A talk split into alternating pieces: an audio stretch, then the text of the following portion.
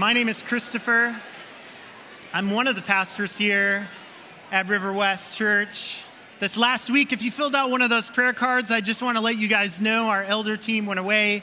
Those prayers were, were lifted up, every single one of them this last week. We are a praying church, and I want you to know you are loved and you have been prayed for. The Lord is with you. We sure love you guys.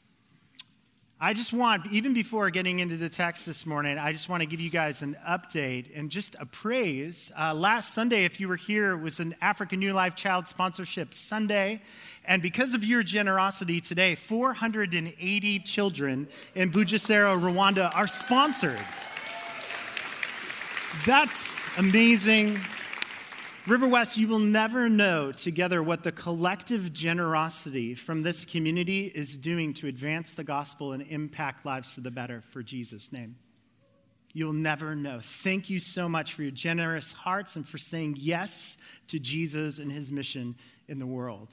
This morning, we're going to be continuing our series in Luke's Gospel. If you're just flying in and you're joining us this morning, you picked a great Sunday. We have been in Luke's Gospel investigating and, and slowing down and looking at the life and the teaching, the miracles, the signs and wonders that Jesus, through his words, his actions, performed during his life. And today we're going to look at a story where Jesus is invited over for dinner by a prominent Jewish leader, a Pharisee.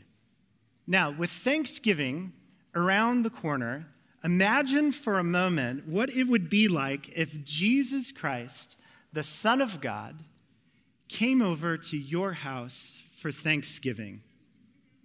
Just sit with that idea, if you would, for a moment. Jesus, Son of Man, Son of God, is coming to your house with your family, friends and in-laws for dinner. How does that make you feel? Elated? Are you excited? Are you perhaps a bit nervous and anxious? Perhaps afraid? Or all of the above? What would you do before Jesus arrived? I know what I would do. I would bribe my children with their Halloween candy to clean their room and be on their best behavior when Jesus showed up. But I think an honest admission, this is church, right? Most of us would go through, we would clean our house thoroughly, and we would stage it intentionally to impress Jesus. Don't pretend you're more spiritual than you really are, okay? I think most of us would be tempted to bust out the biggest study Bible in our collection, dust it off, put it right on the coffee table. You know what I mean? It's just well-worn. Leviticus, I've been spending some time there. Perhaps you would go through and in the deep clean, you would make some decisions to throw away some things that you don't want Jesus to see. You, you'd take out the trash on some things. Before he arrived, perhaps you'd queue up a, a Christ-exalting Spotify worship list. You know, like this is just happening all the time in, in here. This is a house of prayer. I think that type of staging, it would likely happen for most of us, but just imagine now, after everything is set and the turkey is cooked, the mashed potato and stuffing is laid out there on the table, finally there is a knock at the door. It's Jesus, and he's finally there. What would you say to Jesus after the pleasantries are exchanged? What would you say? Or perhaps an even better, more probing question. What would Jesus have to say to you in your house at Thanksgiving? This is the setting for the text that we are going to camp on today as a community. Jesus, the Son of God, is coming over for dinner, and is, as is normally the case when Jesus shows up, things are going to get interesting. Some might say, perhaps even a bit awkward, as the dinner conversation ensues. Welcome to River West Church. Dinner with Jesus. Luke chapter eleven, we're going to jump into this dinner at verse thirty-seven. While Jesus was speaking, a Pharisee asked him to dine with him.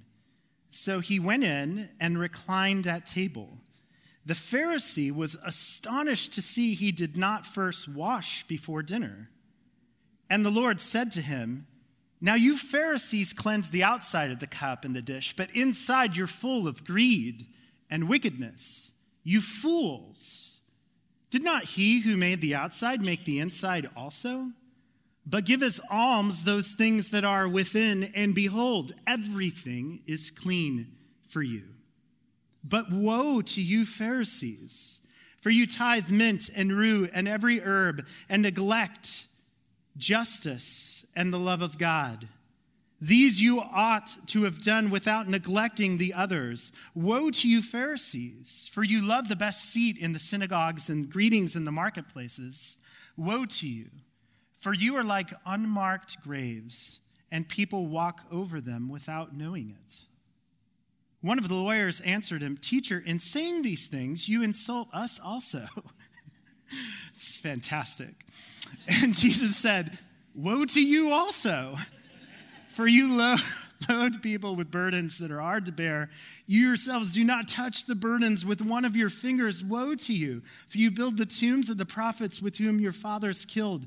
So you're witnesses, and you consent to the deeds of your fathers, for they killed them, and you build their tombs. Therefore also the wisdom of God said, I will send them prophets and apostles, some of whom they will kill and persecute, so that the blood of the prophets shed from the foundation of the world may be charged against this generation, from the blood of Abel to the blood of Zechariah, who perished between the altar and the sanctuary. Yes, I tell you, it will be required of this generation. Woe to you, lawyers, for you've taken away the key of knowledge. You did not enter yourselves, and you hindered those who were entering." As he went away from there, the scribes and the Pharisees began to press him hard and provoke him to speak about many things, lying in wait for him to catch him in something he might say. This is God's word. Now, if you've been around River West for any time at all, you know by now that if a passage contains just a series of woes, it's going to be assigned to me. These are the passages that I get. You can actually go back online and dis- and see that clearly Adam and Guy go, let's give the woe passage to Christopher. This is my jam, apparently. But the tension in this passage, imagine what it felt like over dinner if you're a disciple and Jesus begins to just call down these woes. The tensions over dinner, that's no surprise. If you were here last week, you know that as Jesus' public ministry was expanding and the size of the crowds grew greater and greater, the intensity among the religious leaders, the scribes, the Pharisees, and the Sadducees in Jesus' day, that were responsible for shepherding Israel and teaching them God's word, the conflict rose and began to spike as Jesus' public ministry expanded as well. Which honestly is not much of a surprise at all as we see the way that Jesus called down these woes and resolutely rebuked the religious leaders over dinner in the passage that we read. Now, for many, I imagine that are unfamiliar with words like woe. Our defenses might go up a bit when we hear a woe word or a woe passage, because perhaps this terminology, it conjures up for you images of an angry street preacher or Christians picketing with signs that read, woe to this or woe to that. But what's interesting, when the Bible uses the word woe, the word woe does not mean curse you. In fact, did you know that? That a woe is not simply an angry rant, and it's definitely not a curse. It's actually a loving warning. Biblically speaking, that's what woes represent, are loving warnings. It's the conversation with somebody that you love so much that you're provoked to look them in the eye in a moment of honesty that is bound to bring conflict as well, and to say, I can't believe that you're doing this. Don't you realize what you've done and where this decision is going to take you? I love you too much to let you keep going down this path without warning you of what I see ahead if you continue. That's the kind of woes we see Jesus directing to the religious leaders and us by association in this passage. Each woe is a loving warning that's intended to cure religious hearts, not just condemn religious hypocrisy. Each loving woe is, is actually a cure. So this morning, if you're taking notes, what I'd love to do with the remainder of our time together this morning is show you how four of these loving warnings over dinner lead to gospel remedies. Loving warnings and gospel remedies. So loving warning number one, if you're with me this morning, is this. I'm going to put it up on the screen for those taking notes so you can write this down. It's a warning about religion, and Jesus is trying to show us that religion elevates external appearances and rituals over the inward condition of our hearts. Now, if you were paying attention in the passage we read, the conflict that ensued between Jesus and the religious leader, leaders all began because Jesus did not wash his hands before dinner. It's right there in verse thirty-eight, if you look back. It says, the Pharisee who invited Jesus over for dinner was astonished to see that he did not first wash before dinner.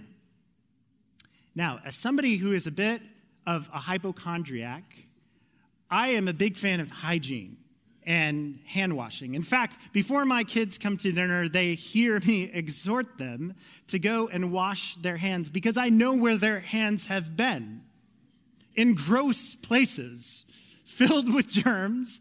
And so I tell them, go wash up before dinner. I imagine many of you that have been parents or are parents know those exhortations. However, as we're going to see in this passage, the story actually is not about hygiene or hand washing, whose hands are clean around the dinner table.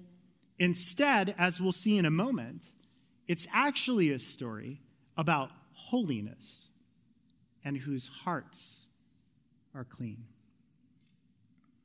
You see, the Pharisees of Jesus' day were a conservative sect of religious leaders. About six thousand, most commentators um, just roughly say there was about, about six thousand of these Pharisees, this conservative sect of Jewish leaders that were rigorously devoted to personal holiness.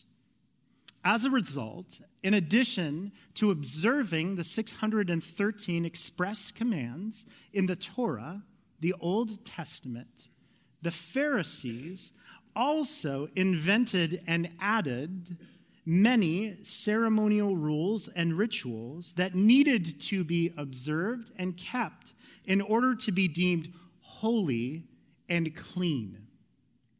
So in order, in the Jewish mindset, there's really two categories. There's clean and unclean, and only a clean person can actually enjoy uninterrupted fellowship with God in his presence.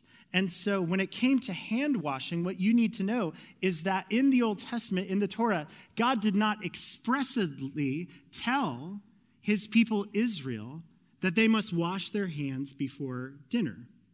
Now, there was these commands for the Levitical priests, those of the tribe of Levi, that actually had a specific role in the temple before performing sacrifices. They needed to go through this ritual and this process of dipping their hands in pots, symbolizing that in order to stand in God's presence, they needed to recognize that only clean people can do that. So doing that on behalf of the people. But there was just no command in the Old Testament that said, you cannot eat a burger unless you clean your hands. It's just not in the Bible. So if you were to go back and actually read some of these hand washing, washing rules, which you can actually, you could get a copy of the Talmud if you're so inclined, and look up many of these ceremonial rules and rituals, which were commentaries on how Old Testament passages would be applied. You'd see that the Jews added, the Pharisees in particular, added many of these ceremonial rules and rituals that applied to hand washing. You see, the Pharisees actually believed that a failure to wash your hands before a meal was a significant transgression that would make a person unclean, unholy. One rabbi, I love this, even went as far as saying that eating bread without washing hands was worse than having sex with a prostitute. Isn't that crazy in our mind to, to think that not washing your hands before dinner would be categorically in the same place as violating somebody sexually? But they actually were so obsessed with their own outward piety that they, they elevated these outward ceremonial rules and rituals. So this helps us understand why Luke tells us in verse thirty-eight that the Pharisee who invited Jesus over for a dinner was astonished to see that he did not first wash before dinner. He was astonished. He looked at Christ with the same sort of judgment that he would look at somebody who had sex with a prostitute. He's astonished. But as we'll see, Jesus didn't merely forget to wash his hands before sitting down at the table. He intentionally laid their ceremonial rules aside and sparked this conflict to shift the dinner conversation away from external things like whose hands are clean to the internal reality of their own hearts, whose hearts are clean around the dinner table that day. So look at this shift Jesus intentionally makes by now washing his hands in verses thirty-nine and forty, what Christ has to say. It says, the Lord said to them, now you Pharisees, you cleanse the outside of the cup and the dish, but inside you're full of greed and wickedness. You fools, did not he who made the outside make the inside also? It's almost as if Jesus was saying, you Pharisees and lawyers, you care more about outward appearances and these hand-washing rituals than you do about your own heart that God created. You created these rules and rituals and are obsessed with the external, while your own hearts are like a cup filled with grimy, crusty things within. Now, when my wife Julie and I, we moved into um, our first home, we became the proud recipients of the worst dishwasher in the world. How many of you, just by a show of hands, you have owned a really bad dishwasher before? Like just a bad dishwasher. Okay, this was the worst dishwasher, I believe, that has ever existed. No matter what cycle you put dishes on, the dishwasher would only essentially do one cycle. It would clean the outside of things, and then it would take whatever's on the inside, and it would just harden it. Like, so all of these, like, crusty things would get stuck on the inside. My wife and I, we were so frustrated that we just stopped using the dishwasher altogether because it seemed to make things worse. When we would put things in, the outside would be sparkly and clean, but inside, just grimy, crusty things would be stuck in there. And this is what Jesus is trying to help us realize about religion. Essentially, what he's doing is he's saying, religion is, it's really like a crummy dishwasher. It may clean you up on the outside, but it li- leaves the same old grimy, crusty sins stuck within your hearts. You can polish up the outside of the cup with religion, but inside you're still full of wickedness and greed and selfish desires. By the way, this is why Jesus later on compares the Pharisees. There's still this same idea of trying to impress upon the inward condition is more important than outward appearances. This is why Jesus calls the Pharisees unmarked graves later on in the passage that we read. He says this, he says, He says, look, woe to you, for you're like unmarked graves, and people walk over them without knowing it. Elsewhere in Matthew's gospel, the parallel of this woe in Matthew's recording, he says, you're like whitewashed tombs.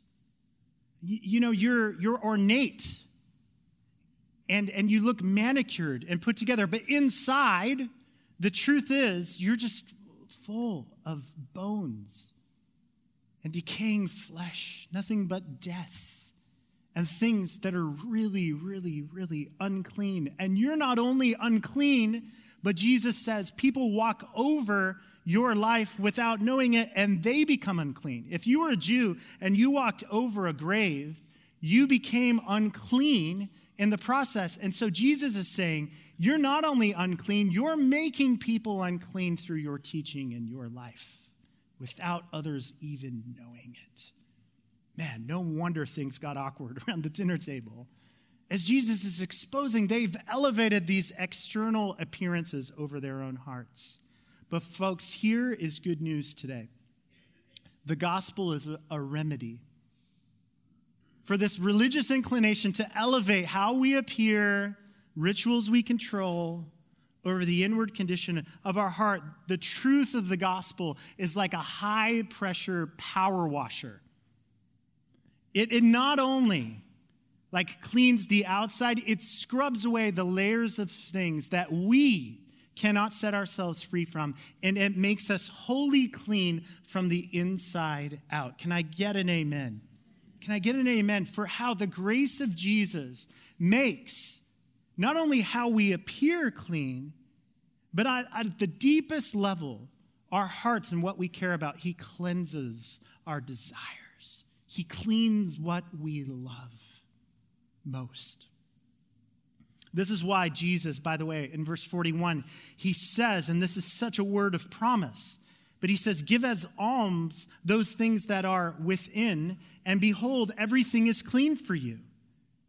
Again, he's pointing to another ritual that the Jews would do. They would give alms to the poor, but they would announce their charity before others to impress them. And Jesus is saying, if you would just give to the Lord an offering of your own heart, everything that you do would become clean because you'd finally be a clean cup within and without.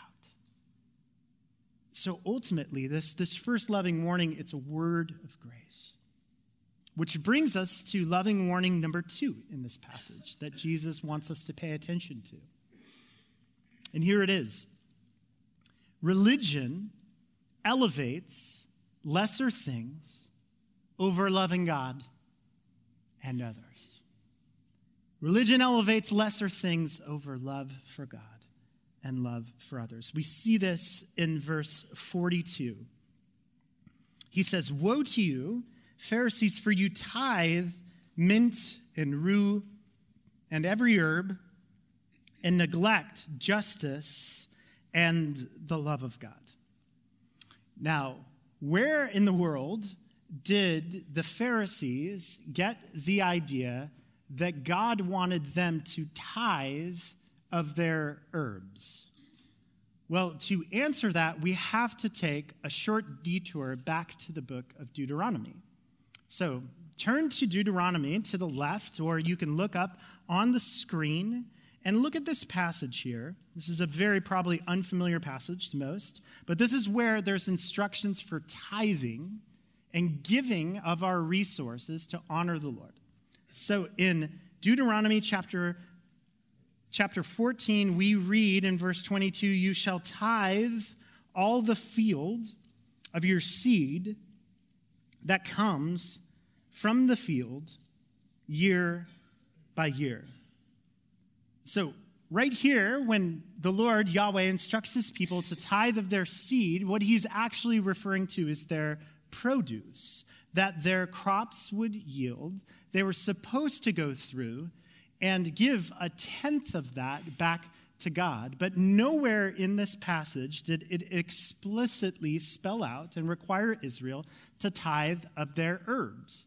You see, the Jews in Jesus' day, they would have a little herb garden that would sit on their windows, and as they're preparing dinner, they would take some of those herbs and mix it in the way that you and I, with a Thanksgiving meal, we'd pull some sage, we'd pull some thyme, rosemary from, from the garden. We'd pull those things together. The Jews believed that in order to be clean and righteous, you had to even tithe your spice rack to God. So they went the extra mile, not just their produce, but tithing from their spice rack to honor the Lord. But look, in Deuteronomy chapter fourteen, later on in the passage, the Lord reveals the true purpose of that tithe. So look at verses twenty-eight and twenty-nine. At the end of every three years, you shall bring out all the tithe of your produce in the same year and lay it up within your towns, and the Levite, that is the priest, because he has no portion or inheritance with you, and the sojourner or refugee, the fatherless and the widow who are within your towns shall come and eat and be filled, that the Lord your God may bless you in all the work that your hands would do. You see, the Pharisees had neglected the whole purpose of tithing a tenth of their crops, which according to this passage right here was justice, sharing of our excess so that those without in our community, the poor, the immigrant, the refugee, could actually eat and be filled, and there would be equity and enough for all. And yet, instead of caring about justice, the Pharisees instead just gave God a tenth of their spices and ignored the true heart underneath this command. Friends, in the end, this is what religion always does. It replaces legalism for love. It replaces legalism for love. And legalism is a dead substitute for the kind of love that God is after. Every command in Scripture, Jesus would say in the New Testament, that, that every command the Lord gave, including these commands to tithe, were given to be a doorway to lead us into loving God with all of our heart, soul, mind, and strength, and loving our neighbor as ourselves. In fact, Christ would say that when these two commands are obeyed, loving God with our everything and loving our neighbor likewise with all that we have, that that is a true fulfillment of the law, that the love from a heart that overflows in generosity towards God and our neighbors is what the Lord is looking for. He's not interested in our spices. He wants our heart poured out in love to him and to our neighbors. That's why Jesus says, you've neglected justice and the love of God and given him instead a substitute that the Lord does not want. But thankfully, the gospel, it liberates us to love God and others with abandon, because what it does is it reminds us at every turn that we are the recipients of a love that we could not earn, that God sent his son and he gave his everything towards us. And that truth, it slowly over time begins to change the way that you see your everything, your resources. Instead of having a, a tough grip on them and clenching them, you begin to see that everything you have received is a gracious gift from a father whose love you don't earn, and you become a generous person that cares for justice. And only the gospel can truly create that desire within us. Amen? All right, loving warning number three that Jesus wants us to see in this passage as we continue to move through this dinner of woes is religion elevates the approval and praise of others over God's approval and praise. We see this in verse forty-three when Jesus said, "Woe to you, Pharisees, for you love the best seat in synagogues and greetings in the marketplaces."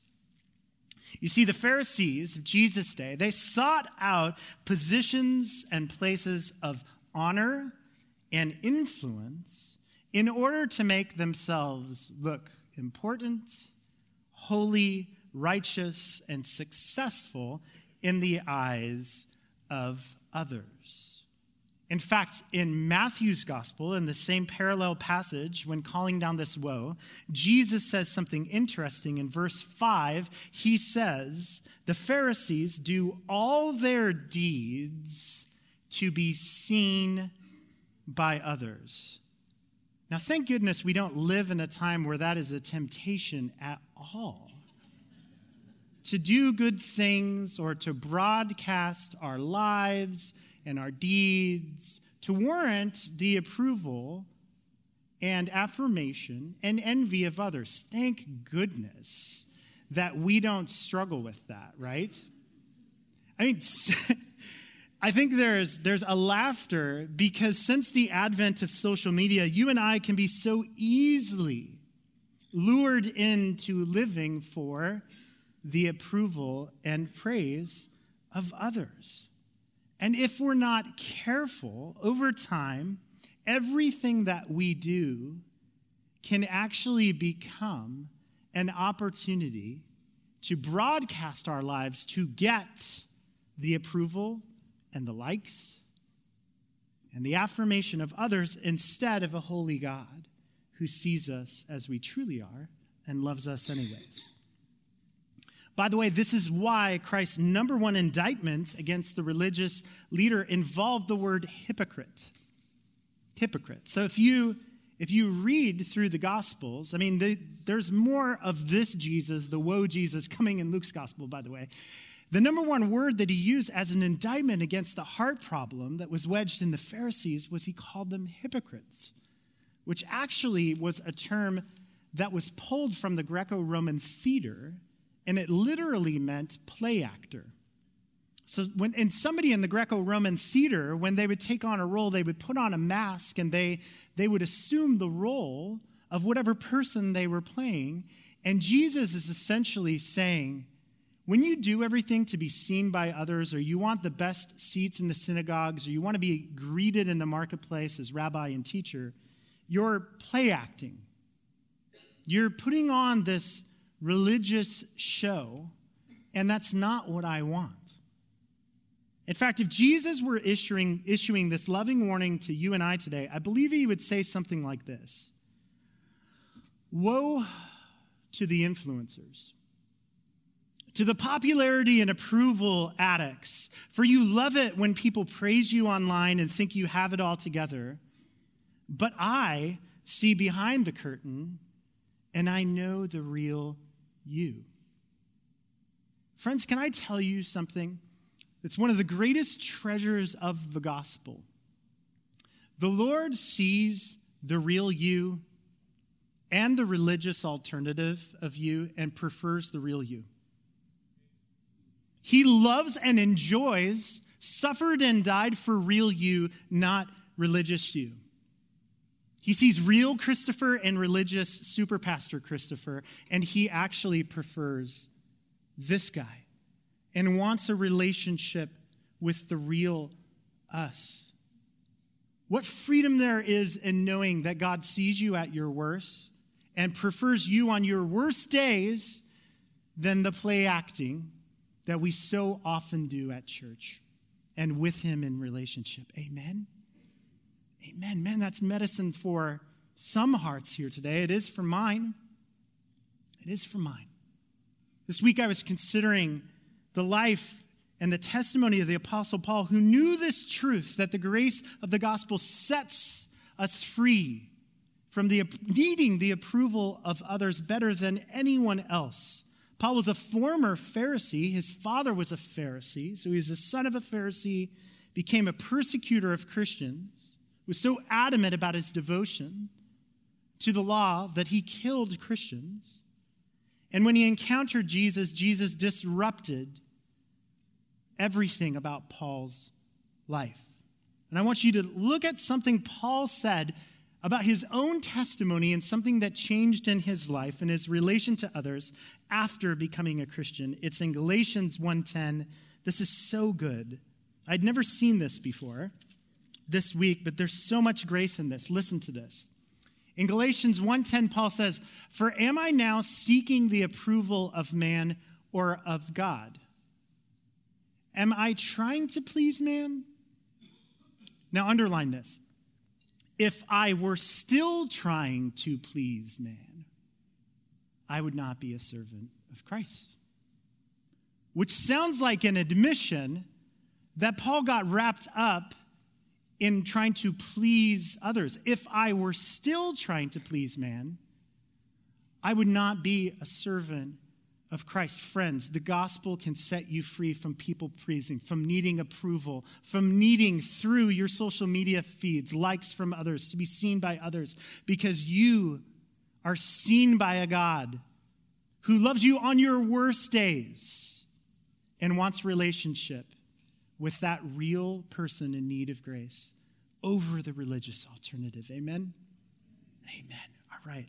All of these loving warnings lead to this final woe that Jesus gives to the religious attitude that sets into our hearts. It's the final loving warning, and this is what we need to know, and this is where this whole dinner leads, is religion. It loads people down with burdens and rules instead of leading us to a gracious Redeemer. Look at verses forty-five and forty-six back in our home passage, Luke eleven, and verses forty-five and forty-six. One of the lawyers answered him. I love this bit, by the way. "Teacher, in saying these things, you insult us also." And he said, "Woe to you, lawyers, also, for you load people with burdens that are hard to bear, and you yourselves do not touch the burdens with one of your fingers." Now, this term for lawyers in the passage, it actually, it represented the teachers of Israel. In our modern-day equivalent, it'd be something like a seminary professor um, whose job it was to interpret and apply the scriptures to God's people. And these very leaders that should have taught God's word to unburden God's people, Jesus is bringing down this woe because they've used that very same word, these scriptures, to actually oppress and burden people, to tie down heavy loads that are impossible to lift. It's why in verse forty-six, Jesus says, "Woe to you, lawyers, for you load people with burdens that are hard to bear, and you yourselves do not touch the burdens with one of your fingers." Later on in verse fifty-two, Jesus will add to this charge and say, "Woe to you, lawyers, for you've taken away the key of knowledge. You did not enter yourselves, and you hindered those who were entering." It's a very interesting phrase that Jesus uses here as a charge against the religious leaders, saying, "You've taken away the key." The key of knowledge that unlocks the human heart, that unburdens people, that sets them free to come in to God's presence, to be cleansed, to be healed, to be forgiven, to be welcomed and loved and approved. You've taken away the key. And then Jesus, with his preaching around this dinner table, he tells us the key. He, in verses forty-seven to fifty-one, the key of knowledge, Jesus preaches it. It's his own death. It's his persecution. It's, it's the fact that Jesus is on his way to Jerusalem and they're going to kill this man deemed prophet by many. Look at verse forty-seven. Jesus is preaching the gospel over dinner, and he says, "Woe to you. You build the tombs of the prophets whom your fathers killed, so you're witnesses, and you consent to the deeds of your fathers, for they killed them, and you build their tombs. Therefore also the wisdom of God said, I will send them prophets and apostles," or sent ones, "some of whom they will kill and persecute." What Jesus is doing in this passage is he's foretelling what's going to happen to him in Jerusalem.